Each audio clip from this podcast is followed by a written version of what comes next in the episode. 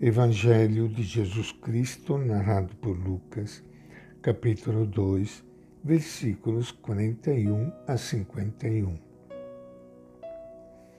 Os pais de Jesus viajavam a Jerusalém todos os anos para a festa da Páscoa. Quando ele tinha 12 anos, subiram para a festa como de costume. Terminados os dias da festa, eles voltaram. Mas o menino Jesus ficou em Jerusalém, sem que seus pais tivessem notado. Pensando que ele estivesse na caravana, caminharam o dia inteiro e o procuravam entre os parentes e conhecidos. Como não o encontraram, voltaram a Jerusalém à procura dele. Três dias depois, o encontraram no templo, sentado em meio aos doutores, escutando-os e fazendo-lhe perguntas. E todos os que o viam ficavam maravilhados com a sua inteligência e suas respostas. Ao verem o menino, seus pais ficaram emocionados.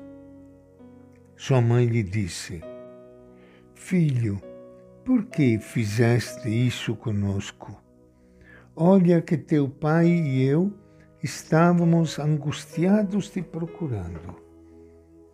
E ele lhes disse: Por que me procurava? Não sabiam que eu devo estar ocupado com as coisas de meu pai? Mas eles não compreenderam o que ele lhes tinha dito.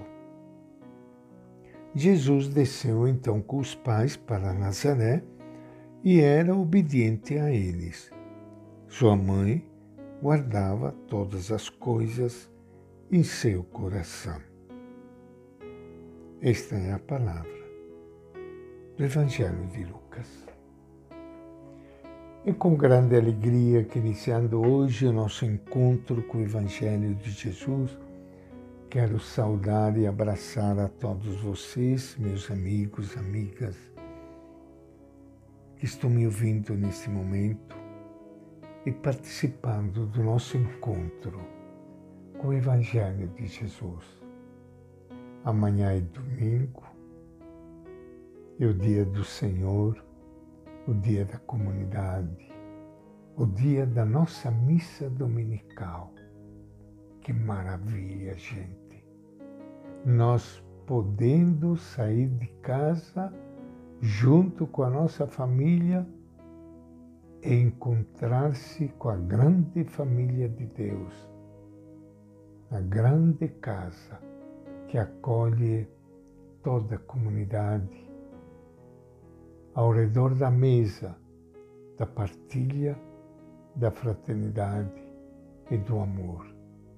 Que Deus lhe conceda esta graça, meu irmão e minha irmã que estão me ouvindo neste momento, de participar da missa da Eucaristia amanhã na sua comunidade.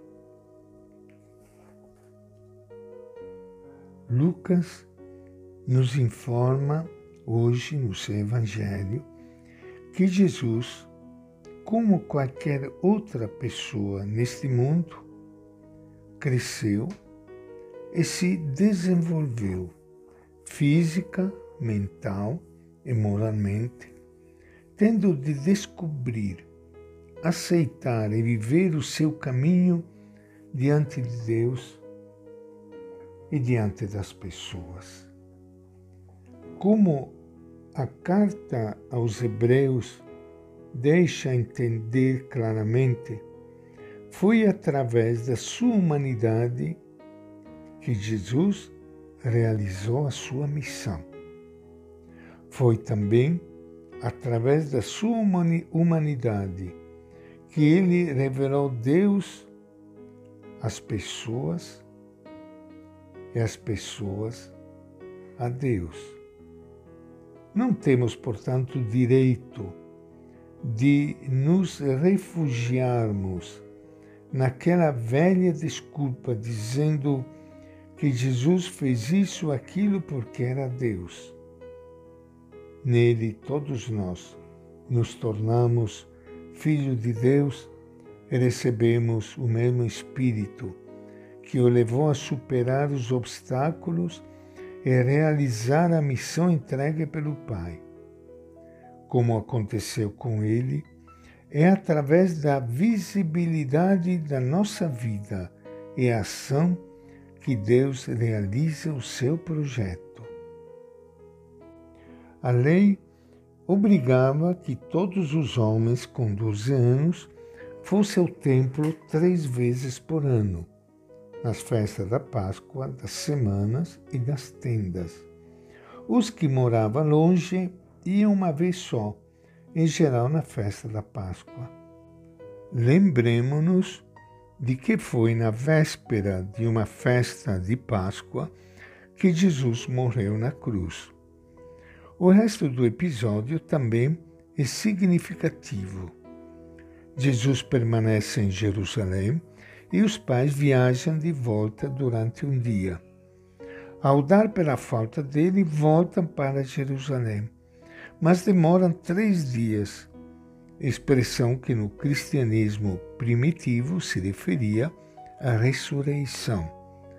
No terceiro dia, após a morte, Jesus ressuscitou. Encontra-no entre os doutores de Israel, aprendendo ou ensinando o sentido das Escrituras. A repreensão Jesus responde: Por que me procurava? Não sabiam que devo estar na casa do meu Pai?